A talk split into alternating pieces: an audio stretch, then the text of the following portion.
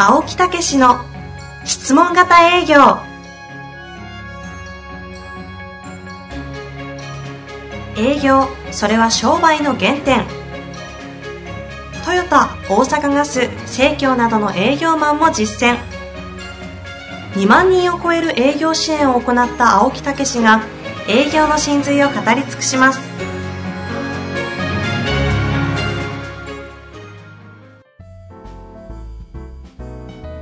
こんにちは遠藤和樹です。青木武の質問型営業。青木先生本日もよろしくお願いいたします。はいよろしくお願いいたします。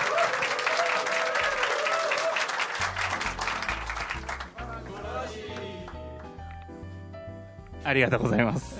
何なんですか？もうちょっと疲れてませんか？いやちょっとちょっとさっきものすごい熱入れた熱あったけど全然中身なかったですよ。いや先週のね、はい、放送ね。先週の放送ね。2週連続こうやって皆さん集まっていただいて、はい、すごいですよ。本当に。嘘やめましょうよ。そうか、ね、そうそういうのよくないですよね。まあというわけでね今日も何でしたっけ、公開収録の in 東京ということでね。ありがとうございます。本当にねたくさん来ていただきまして。嬉しいですよ本当に。嬉しいですか？え。ええ今日も中身ないですねお互い。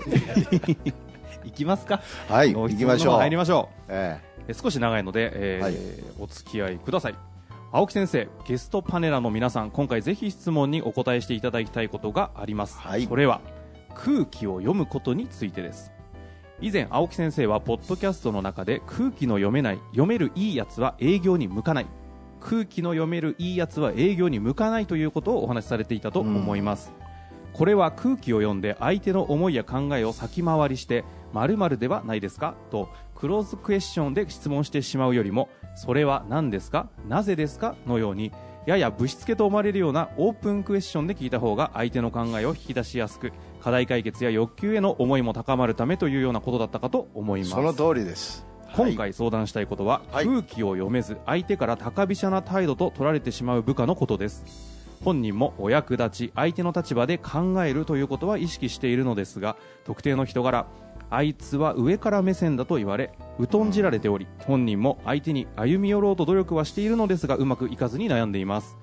営業の場面では質問がどちらかというと相手を誘導しようとして売り込みを感じるような一面も見えます。なるほど。子供の頃転校が多く周りの人に弱みを見せたくないという壁を作って育ってきたことも一因かなと思われますがどうしても白黒つけないと気が済まない性格で中庸ということができない。行間を読むことができず相手の言葉をそのまま鵜呑みにしてしまうことなどが原因のように感じております。このように空気を読めずに悩んでいる部下を支援するためにはどのような方法があるのかご意見をいただければ幸いです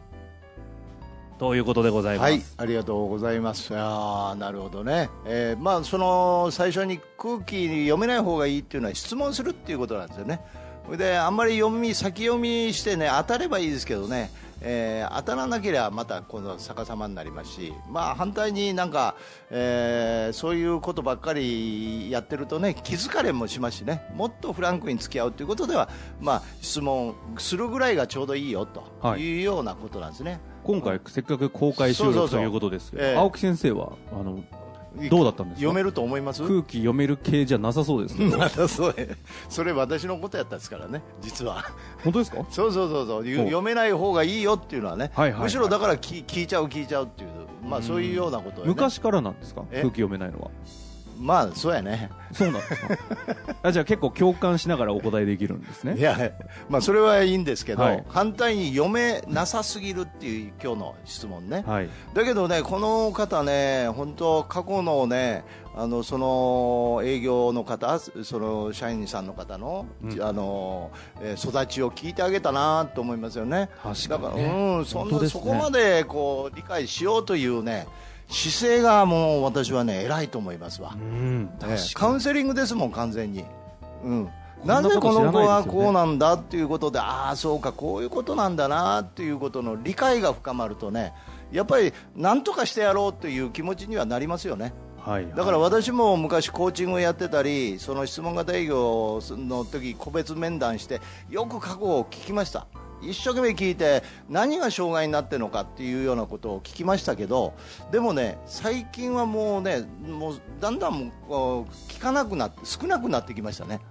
でそれはどういうことかっていうと、うんうん、それが分かってもねなかなか理解はしてやれるけど変えられないんですよね。その人を。じゃあどうするかっていうとですねあのやっぱり形なんですよだから私の指針としている言葉の一つの中に、はい、心は形を作る。形は心を作るっていうのがあるんですよね、うん、だから心というものが形を作っていくんだって。その人の姿勢とか振る舞いとかね。でも振る舞いとか姿勢を正すことによって心ができるんだ。そしてその心が分かった時今度は形になっていくんですねだから体験させるっていうことなんですよね。体験をさせる、体験をさせるっていうことなんです、ね、具体的に言うと、うん、だからあのー、まあ簡単にはロープレーですわ。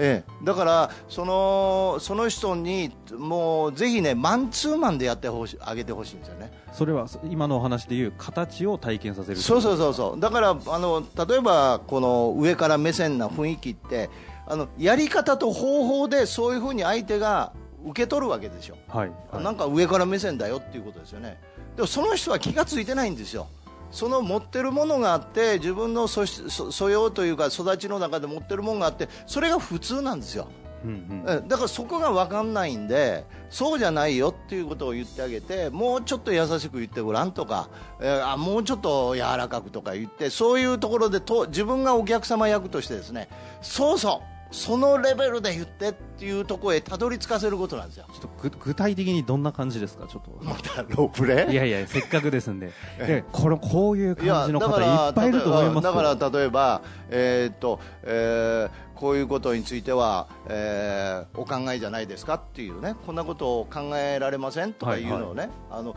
こんなこんなこと考えられません？いやあんまり考えないですね。という言い方ね。こんなこと考えるんじゃないですか？まあ、これ決めつけみたいなところもありますからね、はいはいはい、ところがこんなことどうでしょう？お考えのようなところあるんでしょうかね？うん言われてみればあったり？そうですか。どどんなお考えでございますか？っていうふうに言うと同じ考えませんっていう言葉でも言い方一つによって姿勢一つによって全然違ってきますよね聞こえ方が。その今伝えたいのはそのその心の背景があると今みたいな言い方になるっていうとこ心の背景があったら今みたいな言い方になるんだけどとりあえずそういう言い方して形をね、その時の心というものが分かり出すんですよ、はいはい、はい、こんな感じかでそれが分からなければあの例えばスマホで一回撮ってあげるとか、え撮ってあげて見せる、えー、動画で見せてあげるでその本人に自覚させるとかねいろんな形でですねあのやってあげるというのが一番いいんですよね。青木先生のメソッドという、ええ、どこの部分からスタートするといいんですか？その質問。まずじゃあ、まあ、ちょっとやってみようよって話になってますよね。そうそうそうそう。うんだからちょっと現状とか聞いてみてぐらいからいいんですか？まあだからトークがあったらトークスクリプトでいいですし、うん。まあ、そこのその場で作っていいですし、はい、うん、それでとりあえずやややるということですよね、はい、それもできたらもうマンツーマンでやってください。もう2人で。この方でもね過去のことこれだけ聞かれてるということはマンツーマンとかはねちゃんとできる関係性ありそうですもんね。ええだからやっぱりそういうことが、あのずっとそう育ちの中であって、えー、自分の中で普通になっちゃってるんだけどあの新しい感覚を身につけるってことですね。うん、うん、でそのなんか言われ言った時の相手の反応のこう自分の跳ね返りのこう気持ちよさとか喜んでくれる感じとかそんなことをあのロブレでもつかませられるんですよ、はいはい、えそれで現場へ生かすと言ってほいでその現場での今度反応を聞くというね。そういうことをしてる間に実はその人の心が柔らかくなってきたりするんですよね。じゃとにかくこの方すでにもう営業の現場に行って相手からこう上から目線だとか言われてますけど、えー、現場でじゃなくてその準備ですね、えー、準備の前段階でとにかくロープレで、えー、でロープレでぜひねやってもらいたいのはやってる途中にすぐ止めちゃうちょっと待ってって言ってロープレを一通りやってあの最初から最後までやってあここが問題ここが問題って言ったって分かんないんですよ。もう後で言われても。だからそのあこんにちはってあちょっと待ってその姿勢ってもうそこで止めていって一つずつこう作り作り上げていくっていうかね、はいはい、私はそういうふうにやってますよね。なるほどね、えー、僕あの青木先生と出会う前に営業したことなかったんですけど、えー、なんか変なこういわゆるトップ営業マンみたいな人に営業指導を無理やり受けさせる場面に出くわしたんですよ。でとりあえずプレゼンしろって言われて10分して散々聞かされた後に、ええ、50箇所ぐらい文句言われて最悪ですよねああいうのね。どないすんですかみたいな。そうそうそうそう、ああいうのやめてその場で言うんですね。その場で言ってその場で直す。直してそこで OK が出て次へ入るみたいなね。そうすると整い出すんですよねということを踏まえて青木先生とこの方と一緒にあの実践会でも行ったら良さそうですけどね。いや一番よくないですか？まあまあまあそういうようなこともね、うん、やっていただいたら結構かと思いますけどまあ、はい、でもやっぱりねあのそういうことを通して人はやっぱり私は変わってくるなって思うんですよね、うん、えー、そういう温かい心とか相手が喜んでくれて嬉しい気持ちとかね、えー、で若い人がどうこうって言いますけど私はもう全然かあのそういうふうには感じない。むしろ若い人たちは今なんか喜びを得たいとかもうそういう人からの喜びを得たいとかいう人多いですよ、えーなんかこう欲望がないとかねそういう言いますけど、うん、もうすごくみんな温かいっていうかねそういう気持ちでやってる人多いからね。ね。質問型営業なんか教えてあげたらすごくやってくれますよ。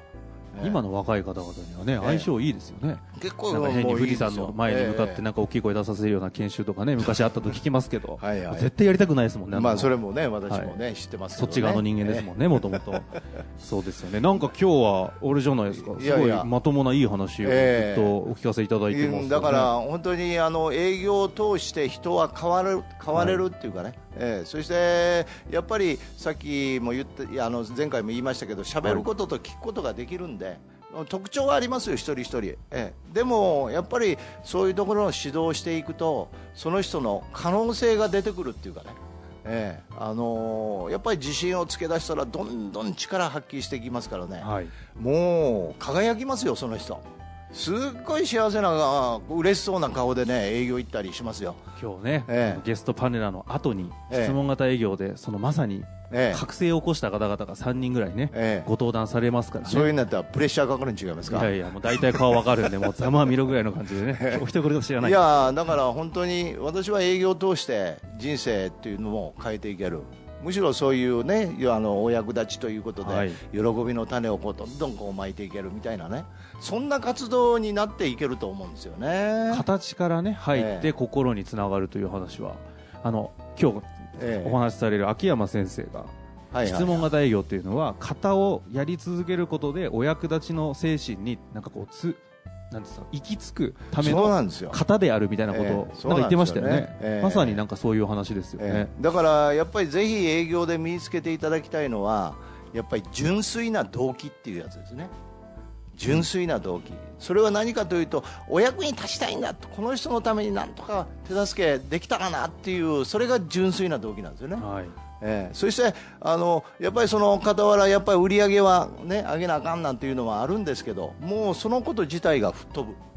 えー、前回の回で最後こう仲良くっていう言葉がキーワードっておっしゃってましたけど、えー、仲良くとこのお役立ちっていうこの辺りのこう関係性はどんな感じなんですか？あだから仲良くなっていく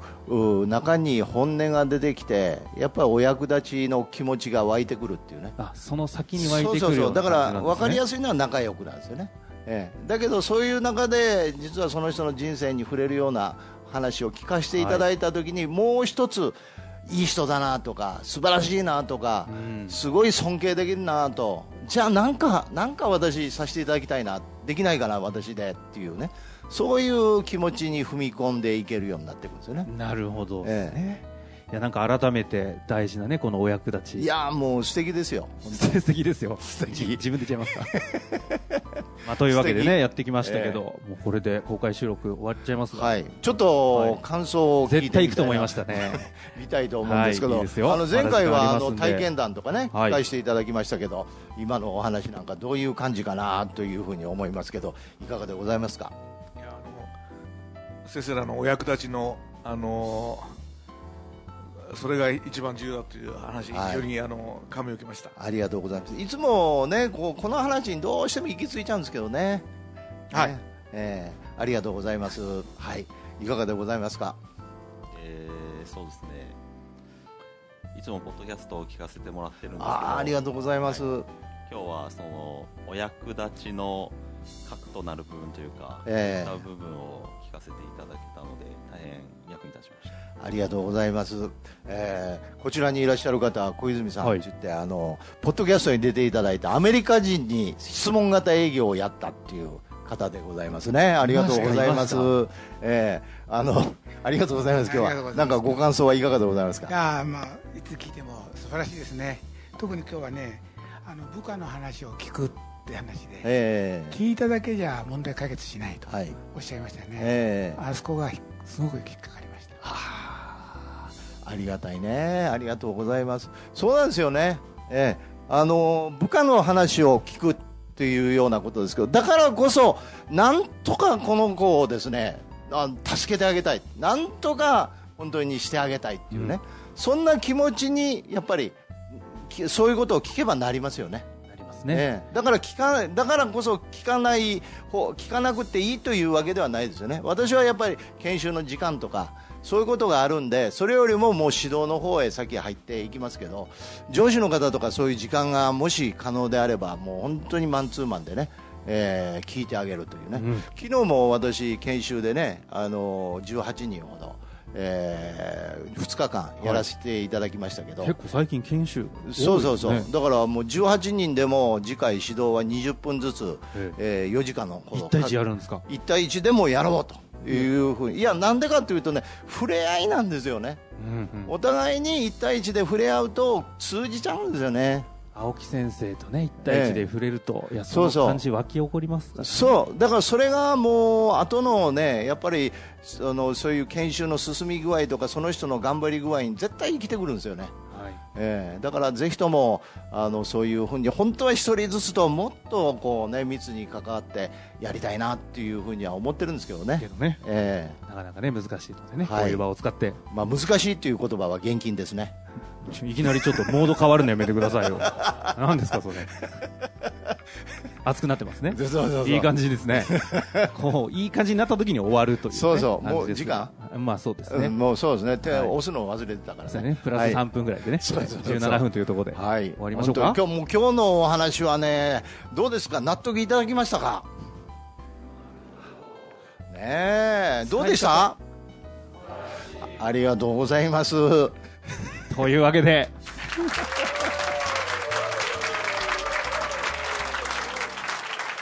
あれやれなくていいですか、はい、あのもう。大阪で心残りだったのはあの、タモリさんのやつを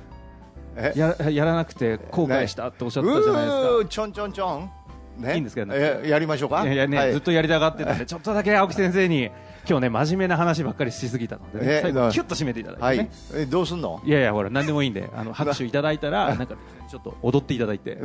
パン、パン、パン、パン、と終わりたいと。しょうがない。当時やりたがってたじゃないですか。あ自分でやるんですか？はいパーッと沸いていただいて最後はちょんちょんちょんと締めたいと思いますね。はい。今日はどうもありがとうございました。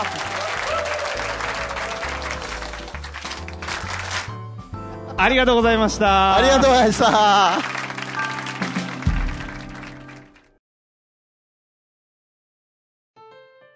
本日の番組はいかがでしたか？番組では青木武氏への質問を受け付けております。ウェブ検索で質問型営業と入力し、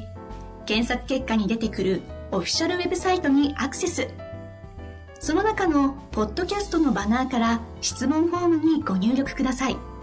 たくさんのご応募お待ちしております。